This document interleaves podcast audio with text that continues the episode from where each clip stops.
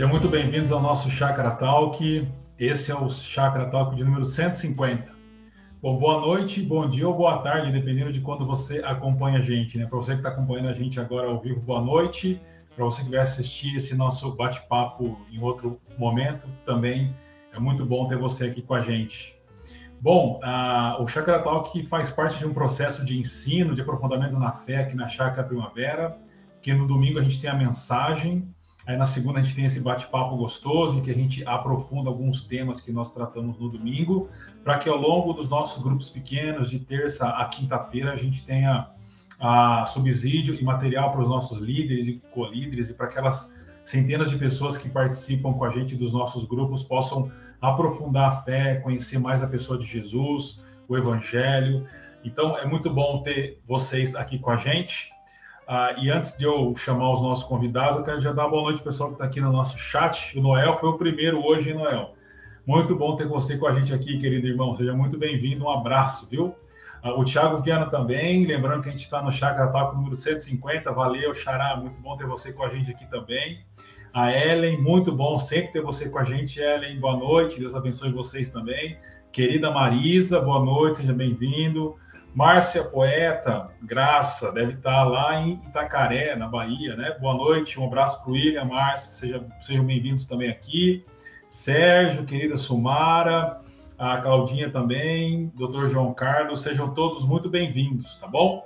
A gente vai conversar sobre a, mensagem do último domingo, mas eu já convido você a enviar suas perguntas, seus comentários, porque quando vocês participam, a conversa fica muito mais rica e mais proveitosa, tá bom? Então, Vamos fazer aquele bate-papo aqui. Ah, e para a gente conversar essa noite, eu tenho a, a presença ah, muito. Ah, que é motivo de alegria para mim, são dois amigos queridos. Um eu já quero introduzir aqui, é o Ricardo Augusto. Seja bem-vindo, Ricardo. Muito bom ter você com a gente. Bom estar tá junto, viu, meu amigo? Como é que você está aí? Mas, eu, eu tô bem, tô bem, assim, mas eu pensando aqui na mensagem desse domingo, eu percebi que você esqueceu de comentar uma coisa no momento. O que Tem a hora que você traz ali o Messi, argentino, e nessa semana lembrar de argentino, para mim, assim, como você não mencionou Boca, cara? Pelo amor de Deus. Ah, é que é. Brincadeira, meus irmãos palmeirenses. Sofri com vocês, viu? Que jogo foi aquele? Sofreu nada. É que, é que, é que eu percebi que os palmeirenses eles ficaram bem bravos, bem, bem chateados. Eu achei melhor deixar quieto. Chegou aqui o Livan. Livan, boa noite. Um abraço para você, Rosângela, Janete. Sejam muito bem-vindos também, tá bom? Bom, a outra pessoa que está com a gente aqui está estreando no Chakra Talk, que é o nosso querido Fábio. Fábio, seja bem-vindo, boa noite. Como é que você está, amigo? Boa noite, galera. Bom estar aqui com vocês. É, feliz de estar participando aqui do Chakra Talk. E é isso aí, tamo junto, né? Sofrendo junto com os outros palmeirenses, né? Como o Ricardo trouxe pra gente, mas mas eu sou mais nominal, né? Então o sofrimento ele acaba passando um pouco. Entendi. Um pouco você, você é, é palmeirense você também? que você é palmeirense, não, Fábio? É, eu sou, eu sou. Me fizeram essa Entendi. pergunta na entrevista. Entendi. Mas eles, eles, mas eu sou meio nominal, assim, então não conta, não. Entendi. Ah, mas a gente continua te amando assim mesmo, viu? Não se preocupa, não. Bom, tem mais gente que chegou aqui, a Dissimara, a Cláudia Petreca, lá de Ubatuba, a Priscila Lima, lá de Tefé, Amazonas, sejam bem-vindas, viu? Muito bem-vindas. Mandem suas perguntas aí. Bom, então, ontem nós tivemos a segunda mensagem da série Aberto para a Reforma. É uma série na qual a gente faz um trocadilho com o tema, porque geralmente a gente lê fechado para a reforma, né? Mas na série é aberto para a reforma, porque, como pano de fundo, a reforma protestante, que a gente celebra nesse mês de outubro, especialmente no próximo dia 31, nós estamos abertos à palavra de Deus para sermos reformados, transformados por Deus, para sermos um instrumento de transformação no mundo. Então, no domingo retrasado, o pastor André abriu a série falando sobre as bem-aventuranças e nos desafiando como discípulos e discípulas de Jesus a vivermos em meio cultura do sucesso. E ontem eu tentei conversar com o pessoal, pregar sobre é, como nós, discípulos e discípulas de Jesus, podemos viver no meio de uma cultura da influência. Né? Então a gente tratou um pouco lá de como nós vivemos na cultura dos influencers e de onde realmente brota toda essa influência espiritual, filosófica para as nossas vidas e como que nós devemos é, viver como discípulos e discípulas de Jesus, sendo sal da terra e luz do mundo, né? Mas antes de mandar a, a primeira pergunta para os meus amigos, eu preciso fazer uma correção que nos dois primeiros encontros eu, eu, eu levei um número errado, né? Quando eu trouxe um crescimento da igreja, o último número lá tinha um 3 a mais, então estava 333 milhões de pessoas. Não era possível nós termos esse número de cristãos, porque em Roma nós tínhamos entre 60 e 70 milhões de pessoas. Então o número certo lá é que nós tínhamos, em, por volta do ano 350 da nossa era, aproximadamente 33 milhões de cristãos, que dava ali 56% da, da população romana. Então, para você que esteve nos dois primeiros encontros, me perdoe, mas o número certo é 33 milhões, tá bom? Ah, bom, eu queria já chamar os meus amigos de volta aí. Voltem aí, amigos. Eu queria começar perguntando para você primeiro, Augusto, e depois para o Fábio. Ah, logo no começo da, da, da, reflexão, eu trago uma, uma fala do grande John Stott, o teólogo britânico, que ele diz mais ou menos assim: a gente não precisa se perguntar qual é o problema do mundo. Esse diagnóstico já foi dado. A gente precisa se perguntar o que aconteceu com o sal e a luz o que aconteceu com o sal e a luz? Na sua opinião, o que aconteceu com o sal e a luz? É, tinha que começar comigo, né? A gente podia fazer uma boa estreia do Fábio e deixar ele logo com essa, com essa sinuca de bico aí. Mas eu, eu vou pontuar três coisas rapidamente, tá, Tiago? A, a terceira tem a ver mesmo com a sua pergunta. Mas a primeira é que eu fiquei muito feliz com essa citação do John Stott, porque eu, eu confesso assim que como um ex-abeuense, eu tenho um carinho muito grande por esse anglicano, né? E o uhum. comentário onde você tirou essa citação é um livro antigo, de uma série de livros chamada A Bíblia Fala Hoje, publicado pela editora da BU, né, no Brasil. Uhum. E é um comentário assim, que não é um comentário exegético, técnico, que você fala, uau, é de ponta, mas assim, ele é de ponta no sentido de que ele é um comentário que expõe o texto muito bem, que traz uma acessibilidade para aqueles que não têm é, esse ferramental mais técnico de exegese lidar com o texto. Então ele é um comentário que eu tenho um carinho muito grande, assim, eu diria que esse comentário do Stott sobre o Sermão do Monte foi um dos primeiros que eu li e que me abençoou demais, demais da conta, né? O segundo é que eu acho que todo mundo é, já parou para pensar nessa pergunta do Stott, mas assim, dentro de um contexto bem brasileiro, né? Porque assim, a, a gente tem experimentado desde os anos 90 uma crescente no número de evangélicos no nosso país. Assim, uma crescente significativa de que dados apontam que em 10 anos a gente vira a maior religião do país, a gente vai ultrapassar o número de católicos, sendo que é um país que começou com a Igreja Católica, né, em termos assim de história recente. É, mas a pergunta é, meu, o que está acontecendo? Que tanto cristão está surgindo, mas as realidades de injustiça, sofrimento, desigualdade, miséria, problemas como racismo, feminicídio e tantos outros, assim, só aumentam. Então, esse tipo de pergunta que o Stott está levantando, é, eu diria que todo mundo já fez, e se não fez ainda, está fazendo agora, e está parando para pensar, caramba, tenho amigos que já fizeram, né?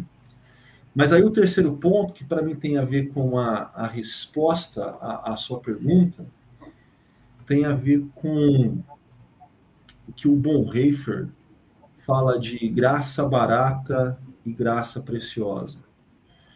Eu acho que, infelizmente, no nosso contexto evangélico brasileiro, muito dos ditos cristãos, evangélicos, filhos da reforma e etc., eles aderiram a um tipo de graça barata, não a graça preciosa que leva para o discipulado, para o crescimento, que leva para o engajamento na missão de uma vida na direção do outro. E isso faz com que sal perca sabor, isso faz com que luz vai parar embaixo da cama, né? Mas eu sei que aqui a resposta poderia ser bem mais longa eu daria talvez aqui, é, esse é dois centavos de contribuição de tantas outras que a gente poderia conversar, né? Uhum. Legal. E para você, Fábio, o que aconteceu com o sal e a luz? É uma, uma bela pergunta, né? A gente, a gente olha para o fundo dessa pergunta, né? Que o problema não é o que está de errado no mundo, né? Nós sabemos que o pecado veio para mudar a realidade, que ele alterou a realidade e uh, as marcas do pecado elas eh, estão presentes no mundo de hoje. Então o mal está aí mas ao mesmo tempo a gente olha para a história de Jesus, olha para aquilo que as escrituras revelam para nós e a gente vê. A gente vê um Deus que se envolveu na história para reconectar o seu povo, para fazer novas todas as coisas, para reconciliar com o mundo todas as coisas e um, e um Deus que através do seu filho deixou deixou a igreja para fazer parte desse seu processo, desse seu trabalho, desse seu dessa sua história de, de expandir o reino, né? de, de aplicar, praticar e uh, de fato agir no mundo. Né? Então, eu, a, o desafio que Stott faz com essa pergunta certamente sabendo para quem que era o público-alvo que ele estava escrevendo aquele comentário, é um desafio duro, né? Acho que, é, acho que é, o que ele espera que o leitor uh, responda ou medite quando ele faz essa pergunta é isso: o que, que eu estou fazendo? O que, uhum. que eu estou fazendo? Uh, se nós somos uh, sal da terra, se o povo de Deus, a igreja de Deus é sal de terra, se o povo do reino é a luz do mundo, é, eu, eu acredito que há sim uma. Uh, os, os, locais onde o pecado talvez se manifesta ou, ou, ganha força são locais talvez onde a igreja não, não se vê presente, onde os valores do reino eles não são uh, enforçados, né? são uh, aplicados, vividos, seguidos, segundo o exemplo de Cristo. Então, a gente pode perguntar para nós, olhar para a igreja e, e, ver onde está o sal, né? Cadê esse sal? Eu acredito que o sal está por toda a cultura, por todos os locais onde a igreja está presente, e mas talvez às vezes dentro do saleiro, né? Uh, tem uma uma autora chamada Rebecca Manley Pippert que também tem os seus laços aí com a BU. Sim. E ela vai falar, né, de que adianta o sal estar dentro do saleiro. O sal, para fazer diferença, ele tem que sair do saleiro, né?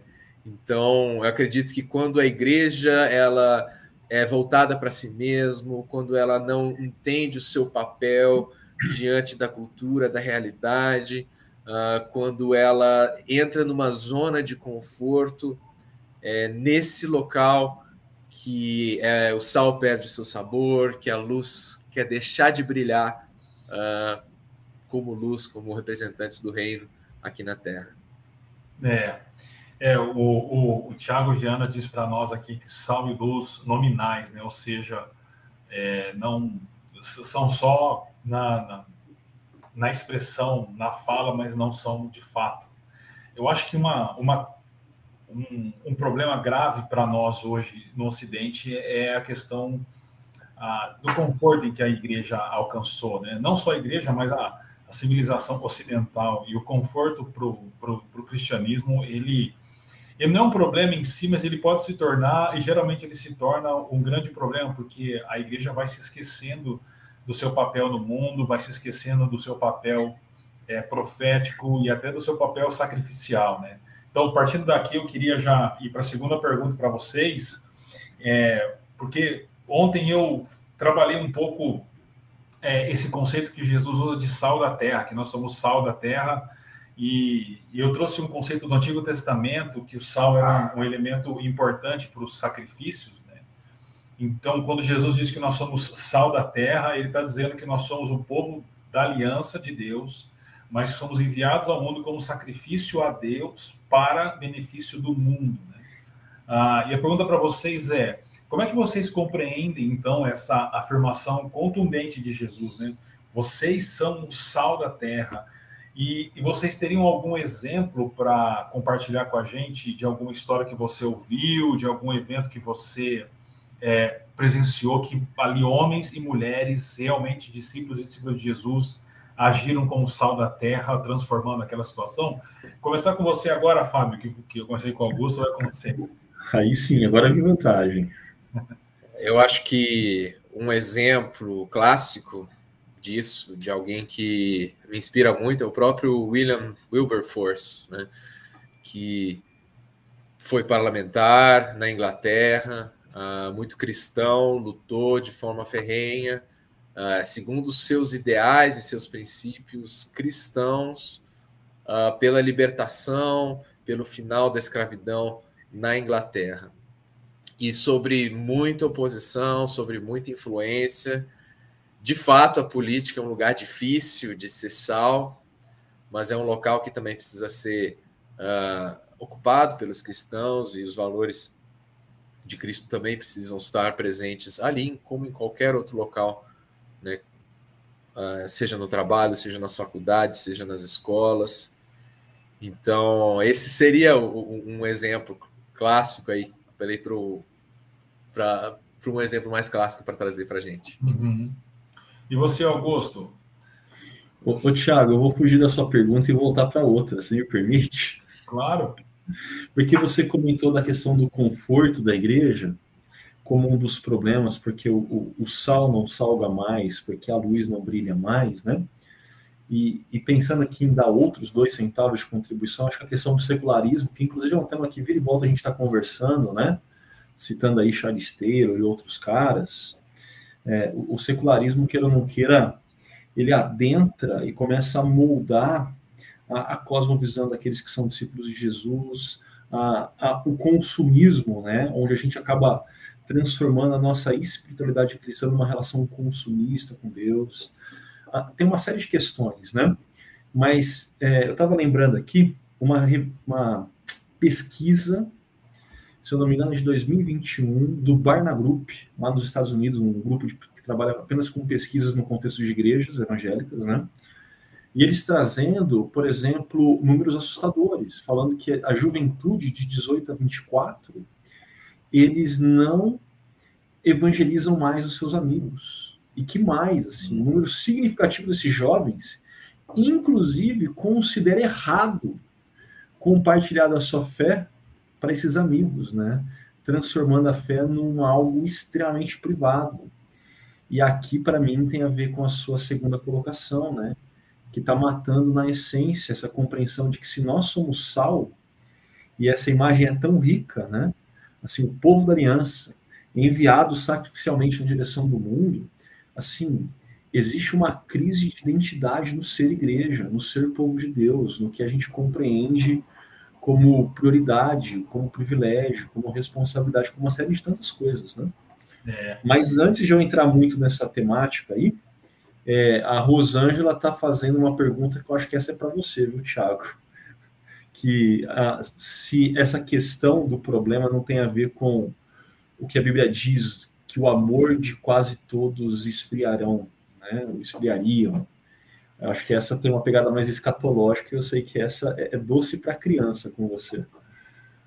É isso. É, essa é uma, é, uma, é uma pergunta que Jesus faz é, quando ele está ensinando, e é uma característica realmente do fim dos tempos.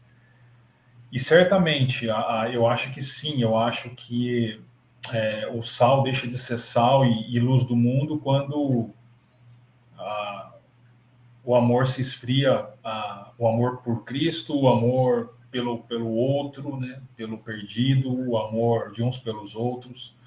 Porque você trouxe um ponto interessante assim, sabe, Augusto? Porque quando eu estava estudando para pregar e, e, eu, e eu percebi essa relação que tem o sal com o sacrifício, assim, então que o povo de Jesus é um povo enviado ao mundo em sacrifício a Deus, em favor do, do mundo, é, é, difícil nós ouvirmos isso hoje, né? A nós, assim, ocidentais principalmente, porque nós somos ensinados a vivermos para nós mesmos. E, e, e, é muito dolorido a você mudar de dinâmica de vida, né? Porque você viver como um sacrifício a Deus é você viver de acordo com a vontade de Deus, é você viver para a glória de Deus, é você viver cumprindo a missão de Deus, não só como pastor ou missionário ou quem canta no louvor, mas como um empresário, por exemplo, que deve fazer da sua profissão, do seu trabalho no dia a dia, algo que tenha, que seja realmente um, um sacrifício para Deus em favor do mundo, né? É, e nas outras profissões também. Então, pensando nisso, eu, eu lembrei da, do aviso que Jesus faz, dizendo: Mas e se o sal perder o sabor, quem pode restaurá-lo? Né? Aí eu tentei fazer aquela conexão lá com é, o que Paulo fala em Romanos 1, 21, 22 e 23, né? que quando é, Paulo fala o seguinte, é, falando dos idólatras, os seus pensamentos, pensamentos tornaram-se fúteis e o coração insensato deles obscureceu-se dizendo-se dizendo sábios, aí vem o, o termo, tornaram-se loucos, é perder o sabor, e trocaram a glória do Deus imortal por imagens feitas segundo a semelhança do homem mortal, bem como de pássaros, quadrúpedes e répteis, ou seja, tornar-se, é, perder o, o sabor, é tornar-se tolo ou louco a, a partir do momento que a gente passa a viver numa dinâmica é, idolátrica. Esse é o ponto que Paulo fala e é o que Jesus está dizendo, né? É, mas o que, que vocês poderiam acrescentar para nós com relação a essa ideia de é, sacrifício e em oposição de tornar-se louco ou de perder o sabor? Fábio, traz algum insight para nós sobre isso, amigo. É, essa questão do sacrifício, a gente pode entender ela como dentro da dinâmica da graça barata de Bonhoeffer, que já foi comentada aqui, né? uh, viver uh, os valores é, de Cristo, é, quando a gente vive como povo do reino de Deus, conforme mencionado ali em Mateus 5, que é o trecho que a gente está falando, a gente invariavelmente, em algum momento, se confronta com alguma com uma questão, com alguma oposição, com algum tipo de desalinhamento da cosmovisão, que é a cosmovisão que nos foi passada por Deus, da cosmovisão que, o, que rege o mundo. No nosso caso, uh, uma cosmovisão mais ocidentalizada, mais secularizada, como ela foi comentada aqui, e muito bem trazida pelo Ricardo Augusto. Eu acredito que a secularização realmente é um dos principais, é um dos males que mais aflige uh, e que mais ameaça o próprio cristianismo no Ocidente. Né? A gente, as outras culturas, se a gente for estudar um pouco mais culturas ocidentais, uh, essa diferença entre a cultura, entre cosmovisão e a religião, ela não é tão grande. A gente não vive uma, uma vida tão compartimentalizada. A religião, os valores, eles se transparecem em toda a sociedade. Então, eu reforçaria essa questão que o Ricardo trouxe em relação à cosmovisão, uh, em adição a essa questão da, da tolice, uh, como uh, viver uma cosmovisão invariavelmente vai trazer conflitos e devemos estar dispostos a, a viver, a crer, a ter fé de que aquilo que Cristo nos afirma é mais real, é mais verdadeiro do que aquilo que a cosmovisão nos afirma, e dispostos a pagar o preço, o preço que for necessário. É. Mas, Augusto, deixa eu só piorar um pouquinho mais para você aqui. Amigo, amiga para isso, é, né? Mas, é, lá, isso aí, isso aí. É, assim, uma pessoa que tem o seu trabalho diário, uma professora, um engenheiro, uma engenheira, uma arquiteta, um profissional liberal, como que essa pessoa pode viver como um sacrifício a Deus em favor do mundo no seu dia a dia e na sua, na sua profissão? Vamos lá, vou tentar aqui, mas eu vou tentar a partir da minha própria história, né? Ah, eu não fui sempre pastor de tempo integral, né? Eu vim da computação, trabalhei com desenvolvimento de software por muito tempo, trabalhei liderando equipes dentro de metodologias ágeis, né, equipes menores de desenvolvimento por muito tempo. E eu já era discípulo de Jesus nesse, durante esse tempo, né? E essa era uma questão que eu sempre me fazia. E aí? o que, que significa eu ser sal aqui? O que, que significa eu ser luz aqui? Uhum. Quais vão ser as implicações de eu ser discípulo de Jesus nesse lugar que Deus me colocou? Né? Porque, é, inclusive, aqui talvez seja um insight, né? Assim, eu gosto de pensar que quando Deus fala que nós somos luz do mundo, eu, eu brinco assim que a Thalia ela gosta de luminária, aquela pegada assim bonita, estética, né? E, e isso é coisa dos nossos dias. Mas assim, Jesus não tinha essa possibilidade. Luz tinha a ver com funcionalidade, tem a ver com função, tem a ver com você colocado num lugar não para ficar bonito, mas para cumprir o objetivo de iluminar. Então eu, eu tinha essa consciência, pera, se Deus me colocou aqui, ele me colocou aqui com um objetivo, com um propósito, eu preciso cumprir uma função. E aí eu tinha algumas formas, assim, é, a primeira delas era trabalhar com excelência. É, eu temia de medo de verdade, gente, assim, acho que essa é a expressão correta, até tinha um, um ponto, assim, complicado, eu teria que ter lidado melhor, mas eu tinha medo de fazer algo mal feito e os clientes para quem eu prestava serviço ou os meus supervisores olharem, ah, aí ó, ó que entrega. E depois vem falar de Jesus para a gente aqui, ó. Eu tinha um pavor disso acontecer. Então, excelência fazia parte do meu dia a dia, assim, do pessoal ver a entrega e falar, cara, isso ficou bom, né? É, eu também tentava fazer ao máximo uh, que a equipe funcionasse bem, seja quando eu liderava a equipe, seja quando eu não liderava a equipe. E fazer com que a equipe funcione bem tem a ver com, bem, eu tenho as minhas demandas, beleza, mas eu preciso ajudar os outros da minha equipe com as demandas deles. Assim, eu me desdobrava, eu me desdobrava para assim somar no que eu pudesse.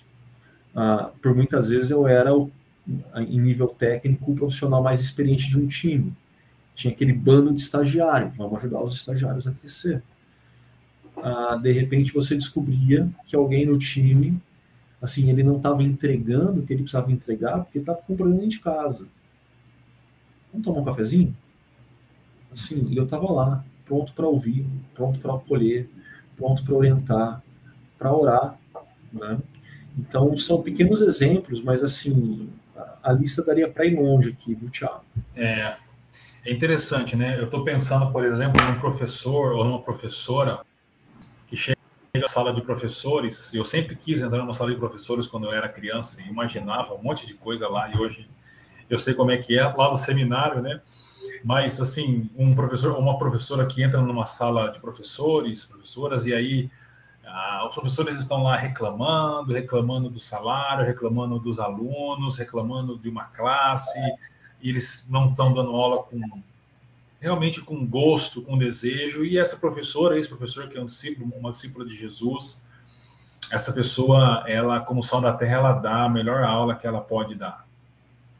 E os alunos, os alunos gostam da aula dessa, dessa pessoa. E ela começa a influenciar os alunos nesse sentido e, e a influenciar outros professores, professoras também a uh, subirem o nível da aula, né? prepararem melhor a aula, ministrarem melhor a aula. Quando a gente fala aqui que, que nós devemos ser sal da terra, a gente, a gente relaciona muito com é, a evangelização, o que é parte de ser sal da terra, mas não é apenas isso.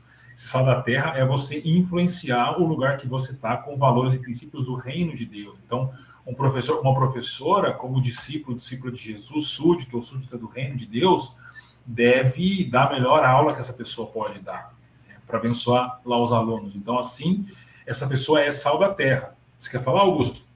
Eu, eu quero, Thiago, porque aqui eu acho que é importante fazer uma nota. Porque, assim, a gente às vezes confunde excelência com perfeição. Hum. Excelência com fazer melhor que os outros. Não é isso.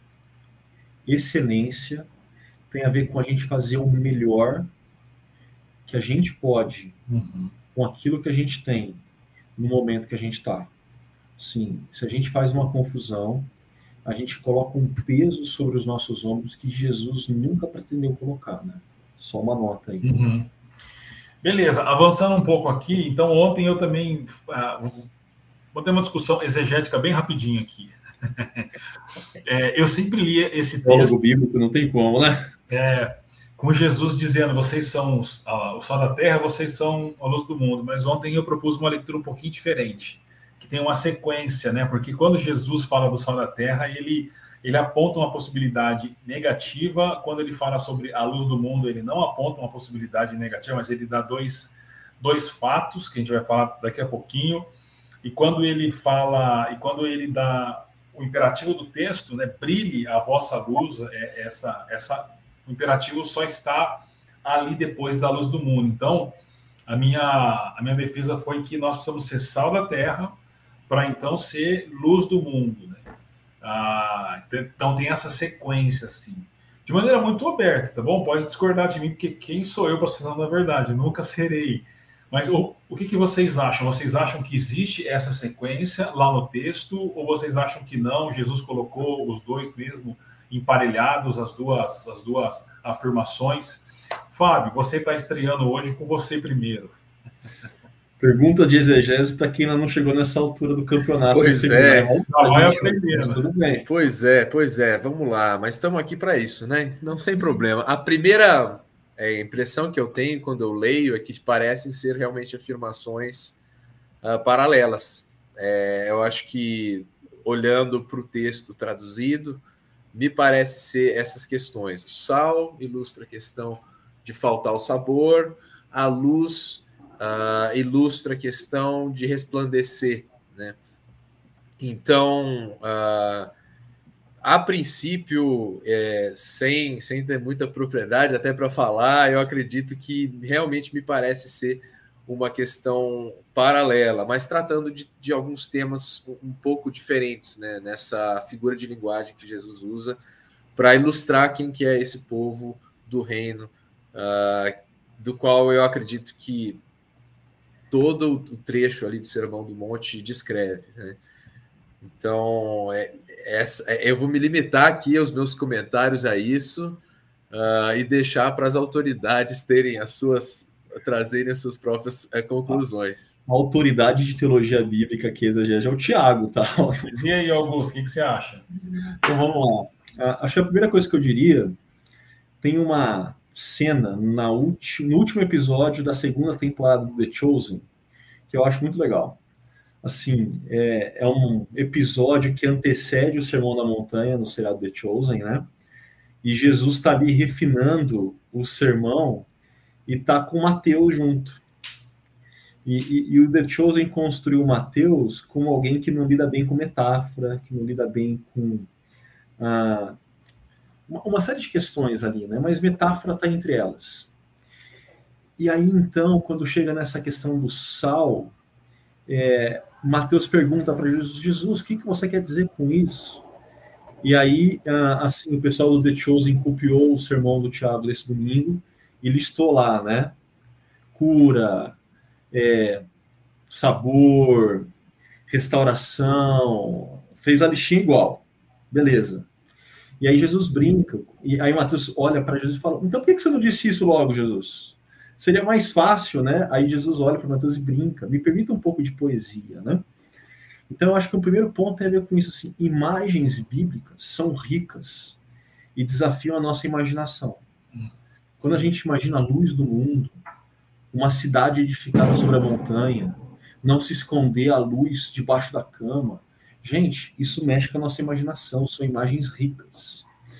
Agora, entrando nessa pergunta do Tiago, meu primeiro ponto é: independente de se você se lê esse texto como duas questões paralelas ou como uma questão sequencial, perceba que em nenhum desses dois cenários você pode excluir uma coisa ou outra.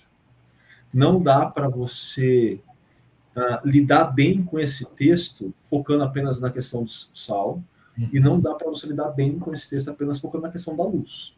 ok? Uhum. Agora, minha opinião mais técnica, a gente falando de teologia bíblica, eu estou com o Tiago.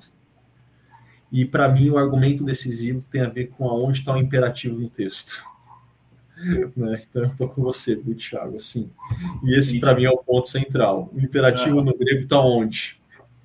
É, você quer falar, Fábio? Vai lá. Quero, quero, quero trazer uma outra observação minha também sobre isso, que eu acho que é, é muito interessante, né? Se ele está falando aqui do povo, do reino, e aí ele fala: não se acende uma lamparina para colocá-la debaixo do cesto, mas num lugar adequado, em cima do armário, num lugar alto, para que ilumine a todos. Se o povo do reino é essa luz que ilumina, que brilha a luz para os outros, que resplandece as boas através de suas boas obras, para que as outras pessoas glorifiquem ao Pai através daquilo. A questão é e que eu acho muito interessante toda vez que eu leio esse texto, quem que coloca a luz lá em cima? Quem que é, é, é, é o povo de Deus que coloca? Não, o povo de Deus é a luz. Vocês são a luz. Eu entendo talvez trazendo para uma parte um pouco mais de aplicação, de que nós somos, como povo de Deus, colocada sobre o topo de uma montanha. A gente sabe que está perto de uma cidade quando está no escuro, porque a gente olha no horizonte, a gente não vê luz nenhuma, a gente vê o clarão da cidade refletido no céu. A gente vê a luz que está no meio da, em cima do armário, a gente vê aquilo naquele local. Eu entendo que Deus nos colocou em lugares onde nós temos, estamos em posição privilegiada para brilhar. E eu entendo que a gente pode olhar isso de, de uma forma bem, uh, bem prática na nossa vida, tendo essa consciência de que se a gente está lá, é porque Deus nos colocou lá. E a gente pode o quê? Brilhar. Já que vocês são luz, já que somos luz colocadas nessa posição, vamos brilhar. Vamos brilhar diante das outras pessoas, para que eles vejam as boas obras, para que eles glorifiquem o Pai que está nos céus. Então, falando sobre é, é, a luz do mundo, Jesus então ele afirma, né? Vocês são a luz do mundo e aí ele usa essas duas imagens que o Fábio estava conversando com a gente agora, né? Ninguém é, é, vocês são como uma cidade sobre um monte que serve de, de orientação. Então as pessoas viajavam olhando para essa cidade, essa cidade servia de guia para para as pessoas seguirem até lá e depois dali para outro lugar, né? E a outra imagem é essa, assim, ninguém acende uma candeia e a coloca debaixo de um balde, por exemplo. Lembrando que no primeiro século as casas tinham só um cômodo, então era como se fosse um grande cômodo e ao acender uma candeia, todo o, o, o cômodo era iluminado, né? Então, as imagens que Jesus usa é de que o povo dele é um povo que deve servir como guia e como um fator de iluminar as trevas nas quais as pessoas estão.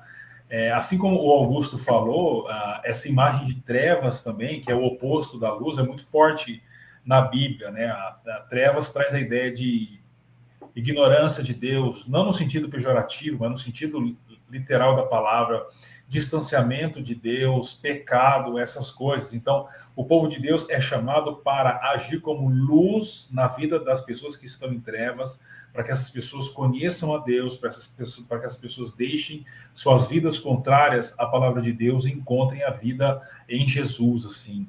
Então, Augusto, é, o que, que você diria sobre essas duas imagens que Jesus usa? E você teria algum exemplo para nos dar de, de alguém assim que você, puxa, essa pessoa ah, serviu realmente de, de orientação numa situação assim, ou serviu como uma, uma atitude de lançar luz diante de um contexto tenebroso. O que, que você acha, amigo? Eu acho que a gente pode pegar dois tipos de contexto nessa questão do lançar luz. Eu acho que tanto nós aqui nesse podcast, quanto quem está nos ouvindo, já experimentou momentos na vida onde você olha e fala: Meu Deus, o que, que eu faço? que decisão que eu tomo. É como se você olhasse para frente e, e, não visse nada além de densas noites, assim, uma noite escura. Olha lá o São João da Cruz, né? A noite escura da alma. E aí então é como se Deus enviasse um anjo para você, assim, uma pessoa que com muita sabedoria te orientasse no meio daquela noite escura, qual caminho você tinha que seguir, o que você tinha que fazer, como você tinha que se portar. E tudo isso a partir da sabedoria do Deus Criador, a partir da palavra do próprio Deus.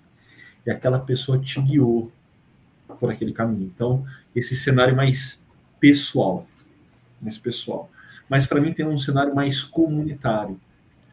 Eu penso hoje assim, se fala muito de segurança emocional nos espaços de trabalho, Mas o fato é que a gente fala muito disso porque muitas realidades de trabalho ainda são extremamente opressoras, são tóxicas, né?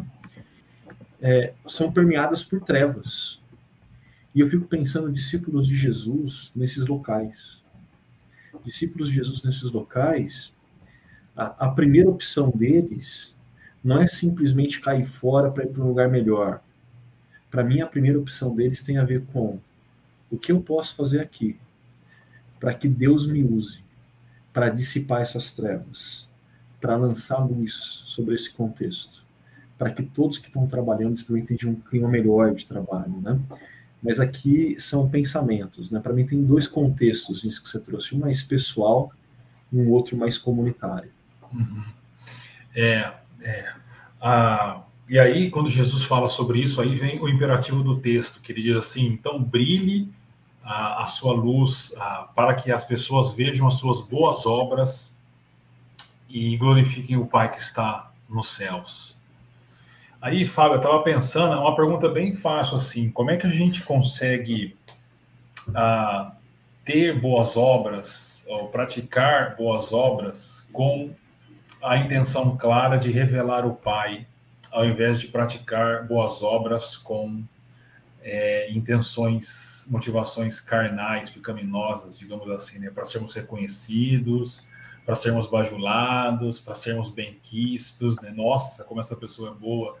Como é que a gente consegue cara, viver de modo a realmente brilhar para revelar o Pai? É, é uma questão chave, né? Porque se as nossas motivações elas estão são egoístas, a, as nossas boas obras elas também são egoístas, uhum. né? E realmente a, a questão chave disso está no coração, está no profundo, não está no comportamento. A gente, eu creio e eu acredito que o Evangelho apresenta isso para gente, que a gente só pode ter atitudes verdadeiramente altruístas quando nós já temos satisfeitos todos os nossos desejos, todas as nossas vontades, todas as nossas expectativas.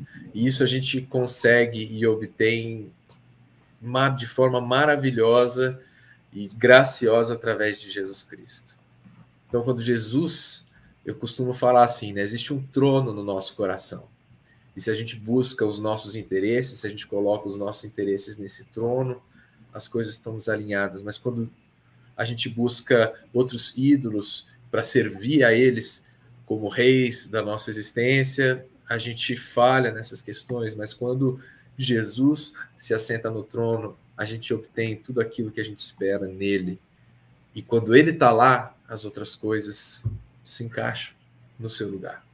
A gente não a gente tem a possibilidade de servir aos outros de forma altruística, porque nós já fomos servidos. A gente não pode, não há nada que outro possa nos oferecer que a gente já não tenha recebido de forma plena em Cristo. Então a chave para a gente viver uma vida como luz é buscar a satisfação, é buscar a dependência e viver as boas obras como uma resposta daquilo que Deus fez na nossa vida. É, abrindo mão, cedendo mão ao controle como cidadãos do seu reino, né? é. governado por ele. É interessante porque quando eu, eu fiz essa pesquisa sobre essas duas palavras, eu até apresentei na mensagem que essas duas palavras ver e glorificar, elas, elas acontecem juntas em outros dois textos de Mateus é, que narram Jesus fazendo algo. Então, primeiro em Mateus 9,8, que diz: Ele, o homem que foi curado por Jesus, se levantou e foi Vendo isso, a multidão ficou cheia de temor e glorificou a Deus é, que dera tal autoridade aos homens. E depois em Mateus 15, 31 diz: O povo ficou admirado quando viu os mudos falando, os aleijados curados, os mancos andando e os cegos vendo, e louvaram é uma questão só de tradução, eu expliquei, que é glorificar, e glorificaram, louvaram o Deus de Israel. Então, para mim, é, assim, é muito interessante perceber como que Mateus mostra que Jesus está fazendo aquilo que ele envia o seu povo para fazer. Né? E aí eu quero trazer a fala que eu é, citei bem no começo, que é a fala do Dallas Willard, que é um teólogo que eu gosto muito, né? e um livro que é, ele, ele, ele, trabalha um pouco essa. Até está aqui perto de mim, acho que eu já guardei. Esse o Sermão do Monte, que ele diz assim: essa gente humilde, se referindo aos bem-aventurados, desprovida de qualquer das características que as pessoas insistem serem necessárias, ou seja, ser rico, poderoso, influente no, na perspectiva do mundo. Ah, e aí diz assim: são os únicos que podem efetivamente fazer o mundo dar certo. Eu acho essa afirmação do Willard assim de uma de um, de um escândalo. porque, porque ele está dizendo: esse povo de Jesus, fraco, humilde, limitado, pobre, é o povo enviado pelo próprio Jesus para influenciar o mundo. Mas o que está por trás e que Mateus constrói, especialmente através desses dois versículos que eu li aqui, é que o que Jesus faz, esse povo tem condição de fazer também, para que as pessoas vejam e glorifiquem a Deus. Então, o povo de Jesus é o meio escolhido por Deus para abençoar o mundo. Né? Isso é muito assim, muito desafiador, encorajador também, né, para a gente pensar nisso. Augusto, como é que você entende, cara, esse, esse, esse, essa relação que Jesus faz com a igreja? Mateus está fazendo ali também, né, de que a igreja é, é a, depois Lucas faz em Atos isso, mas a igreja é a, as mãos de Jesus, os pés de Jesus na na cultura que nós estamos inseridos? Antes de responder, momento propaganda. Se você quer mergulhar no Sermão do Monte, acho que tem três livros que assim vão enriquecer demais esse seu mergulho. O primeiro deles é o que eu comentei lá atrás, o comentário do Stott do Sermão do Monte. O segundo é o que o Tiago citou. Uh, não é um livro específico sobre o Sermão do Monte, mas chama A Conspiração Divina, do Dallas Willard. Alguns capítulos ele vai mais fundo no Sermão do Monte. E da mesma forma acontece isso no livro Discipulado, do Dietrich Bonhoeffer. Né? Não é um livro sobre o Sermão do Monte, mas alguns capítulos ele vai a fundo. Né? Então, se o Sermão do Monte mexe com você, fica a dica desses três livros, tá legal? Mas vamos lá. É... Tiago, para mim, assim, é... ainda pensando assim em termos de teologia bíblica, tá? texto fora de contexto vira pretexto. Todo texto a gente precisa lidar nele com contexto, né? E o texto do Sal e Luz vem logo na sequência dos bem-aventurados, uhum. de gente que vive um tipo de vida, que, como diria o Dallas Willard, que não são é, os grandes do mundo, mas são esses pequenos, né? E esses pequenos que Deus vai usar para dar sabor no mundo, que Deus vai usar para trazer cura ao mundo, que Deus vai usar para trazer restauração, ah, são esses pequenos que são a luz, que vai fazer com que as pessoas vejam boas obras e glorifiquem a Deus, né? É, e aí, não apenas isso, mas o próprio Sermão do Monte está no contexto do Evangelho todo de Mateus. E, e, parece que Mateus ele é categórico em afirmar que Jesus é o Messias prometido, mas não só isso. Ele é mais. Ele é o próprio Deus que entrou na história e que em Jesus Israel está sendo reunido, o verdadeiro Israel está sendo reunido. Só que o que Israel não conseguiu fazer, Jesus fez. E você trouxe isso no domingo. Mas porque Jesus fez, agora Israel, o povo dele, nós, discípulos de Jesus, vamos na direção do mundo, vamos em missão fazendo o que Jesus fez né, essa imagem de que nós somos suas mãos, nós somos os seus pés, é, é uma imagem muito rica, né?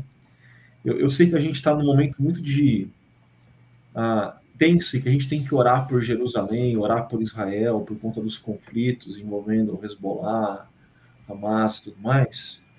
Mas assim, esse meu tempo de caminhada cristã, eu já conheci muita gente que o sonho da pessoa era conhecer Jerusalém. E a pessoa vinha com aquele papo, né? Não, porque eu quero andar pelos lugares que Jesus andou. Eu quero tocar os lugares que Jesus tocou. Gente, é legal mesmo, eu também quero, não vou negar isso. Mas o nosso desafio como discípulos de Jesus é ser pés de Jesus nos lugares que Jesus ainda não andou. É ser mãos de Jesus para tocar pessoas que Jesus ainda quer tocar, mas ele ainda não tocou assim, tem a ver com missão, é uma imagem rica e desafiadora demais, demais. É. Hum. Bom, a gente vai se aproximando já do, do final da nossa Chakra Talks número 150. Te agradeço aí por estar com a gente até aqui. E, e eu queria, assim, é, que vocês dessem uma última palavra para as pessoas que estão acompanhando a gente, para as pessoas que vão participar nos nossos grupos pequenos ao longo da semana e vão discutir o tema que nós tra trabalhamos ontem. Então, assim, Fábio, para você, qual, qual que você acha que é o grande desafio nosso hoje como Igreja de Jesus, enviados ao mundo como sal da terra e luz do mundo? Eu acredito que o desafio é a gente olhar e se apegar a quem é o, paradigma de ser o sal da terra. Quem que veio ao mundo e fez a maior diferença diante de uma humanidade decaída. Quem fez, qual obra que mais contribuiu para isso? Qual ser que existiu e que andou por essa terra que iluminou mais as pessoas, que evidenciou mais as suas boas obras, e que glorificou ao Pai através disso é Cristo. Cristo é o nosso exemplo. Cristo é mais do que isso. Ele é o nosso Salvador e é Ele quem possibilita, através do Espírito Santo, que a gente possa viver isso individualmente e que lidera a igreja de Cristo, para que a gente viva isso de forma coletiva. Então, o Sermão do Monte, ele fala muito sobre isso. Ele vai falar sobre. Uh, é, um, é, uma declaração dos valores do reino, em, em, contraste, claro, com as questões que haviam naquela época, mas muita coisa que, que existe hoje também. Então a gente deve se apegar a Cristo como exemplo, a Cristo como motivador, a Cristo como líder, a Cristo como rei. E viver dentro desse reino, debaixo do governo dele, como servos que têm fé de que a vontade dele, de que as boas obras que ele nos capacita e nos orienta uh, são melhores do que as nossas próprias vontades e são mais eficazes do que às vezes aquilo, os nossos próprios meios, as nossas próprias forças, aquilo que que não é baseado e ancorado nele. Esse é o nosso desafio, né? nos uhum. render ao seu governo. Legal, legal. E você, Augusto, qual é o recado final diante desse desafio posto diante de nós? Vamos lá. É... Lembrem que o Boca ganhou do Palmeiras. Brincadeira, gente, brincadeira. não podia deixar passar mais uma vez. Meus amigos palmeirenses tiveram o coração aí treinados, né? Estão com um som de cardiologista por um tempinho. Mas falando do Sermão do Monte, falando desse texto de sal, de luz, é, eu guardaria duas coisas. A primeira tem a ver com o ponto que você falou, Thiago, dessa questão sacrificial. Eu sei que a gente vive numa cultura que fala que a gente tem que consumir, que a gente tem que ter conforto, qualidade de vida. Ah, mas, Jesus é aquele que se sacrificou pela gente. A gente precisa resgatar um tipo de relação com Jesus que faz a gente compreender que sacrifício faz parte da nossa vida com Ele a gente precisa aprender a abrir mão de algumas coisas que a gente tem que abrir mão, ponto. A gente precisa se sacrificar para que outros possam ver as nossas boas obras e glorificarem a Deus. Uhum. Assim, a, a gente precisa resgatar que sal, que tem a ver com essa nossa identidade, como o Tiago trouxe, carrega, dentre essas várias imagens, esse aspecto do sacrifício. É, para mim, esse é um ponto muito importante. Mas para mim, o segundo ponto que é muito importante, Thiago, tem a ver com é, pessoas que estão olhando para si nesse momento, que fizeram isso no domingo, estão fazendo isso enquanto ouvem esse podcast, ou participam do grupo pequeno, ou tomam um café, sei lá, e falam: rapaz, eu não estou trazendo mais sabor, eu perdi o sabor. Ah, eu tô é embaixo do balde, embaixo da cama, em vez de estar tá no lugar certo para iluminar. E eu diria que você não pode esquecer que Jesus é o Deus que entrou na história para possibilitar recomeços. Assim, se você perdeu o sabor, se você se enfiou embaixo de um balde, de uma cama, ainda há esperança. Se você se voltar para esse Deus que em Jesus possibilita recomeços. Eu acho que seriam essas duas coisas. Além do Boca com o Palmeiras, né? É, bom, é, realmente é importante terminar dessa forma, sabe? É, lembrando que as misericórdias de Deus elas, elas podem fazer com que o sal que perdeu o sabor seja restaurado o sabor e não seja lançado fora e pisado pelos homens apenas. Né? Eu acho que o que a gente mais precisa hoje é ouvir isso, é ouvir essa possibilidade, fruto do amor e da graça e da misericórdia de Jesus, assim, sabe? Eu é, fiquei lembrando enquanto eu te ouvi agora, Augusto, daquele texto famoso que a gente tem lá em Lucas 24 dos dos dois discípulos no caminho de Emaús. É. E eles estão descendo ali já assim, desapontados, confusos. E aí Jesus entra na, no caminho com eles.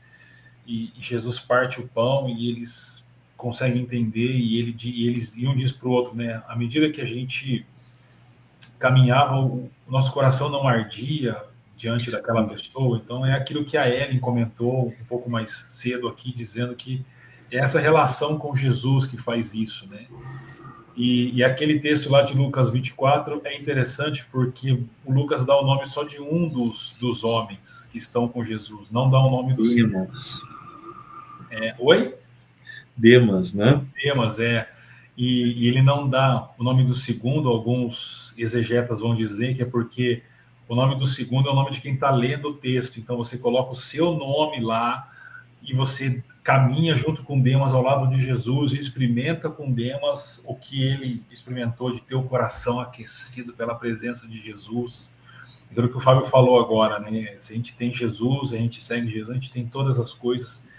E é verdade, assim. Então, eu fico pensando que a gente, como você disse, a gente tem que ler é, essa, essas duas afirmações de Jesus sobre a igreja, os discípulos e discípulas, sal da terra e luz do mundo, é, à luz da, da bem-aventurança, das bem-aventuranças. E a última da, das bem-aventuranças é: bem-aventurados são vocês eh, perseguidos por causa da justiça do reino, é, porque de vocês é o reino, e ele expande isso dizendo: bem-aventurados são vocês quando vocês forem perseguidos por minha causa, de Jesus.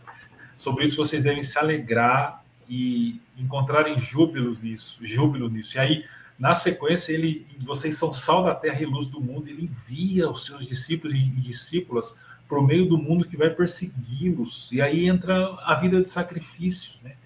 Então, eu acho que a gente precisa hum, profundamente de uma reforma em nossos corações, em nossas vidas, em nossas famílias, em nossas comunidades, para superar essa mentalidade de consumo, essa mentalidade de busca de conforto, de busca dos nossos sonhos e objetivos que coloca Deus como um apêndice da nossa história, né? E a gente precisa realmente experimentar isso e, e compreender quem de fato nós somos é, no mundo. Então, ter essa disposição de sacrifício no mundo e pagar o preço. Pagar o preço que, por exemplo, a Rosa Parks pagou, e eu trouxe o, o exemplo dela no final da mensagem, diante lá de um de um racismo terrível, de um pecado terrível, né, de tratar pessoas diferentes por causa da cor da pele, e ela se posicionou ah, dizendo que ela não deveria se levantar ali, e ela não deveria mesmo se levantar ali, e, e ela muda a história daquilo. E, e, olhando esse contexto que a gente está vivendo hoje, dessa guerra terrível entre Israel e, e a Palestina, a gente não precisa de mais dinheiro, de mais armamento, de mais tratados políticos. A gente precisa de Rosa Parks entre as pessoas, é, sendo sal da terra e luz do mundo e reconciliando pessoas entre si, reconciliando pessoas com, com Deus. Né? Então aqui fica o desafio para nós é, sermos sal da terra e luz do mundo, ah, porque é através desse povo porque é só esse povo que pode fazer, como diz o Dallas Willard, esse mundo dar certo. Só esse povo. É isso aí, amigos. Muito obrigado pela presença de vocês. Foi uma alegria estar com vocês aqui. E eu quero te convidar para você estar com a gente ah, no próximo domingo, nos nossos encontros em Paineiras, às 9, às 11 e às 19 horas, e no nosso espaço Barão às 10. Nós vamos continuar conversando em cima do capítulo 5 de Mateus sobre abertos para reforma. E você é o nosso convidado para estar com a gente. Convida um amigo, um amigo, um parente, leva também com a gente para você participar desse momento especial. Você que está conectado aos nossos grupos pequenos, não deixe de participar dos nossos grupos pequenos essa semana, ok? Vai lá, junta com aqueles irmãos e irmãs queridos, aquele momento de comunhão gostoso, de aprofundamento da palavra de Deus, e discute, compartilhando a, aquilo com que, é, que Deus está fazendo na sua vida e contribuindo com aqueles que estarão lá com você, tá bom? Muito obrigado, Deus abençoe vocês. Fabiano aí no backstage, muito obrigado também pelo seu trabalho. Queridos, Deus abençoe muito vocês e vamos em frente, porque nós somos chamados a sermos sal da terra e luz do mundo. Um abraço, Deus abençoe. Tchau, gente. Um abraço. Tamo junto.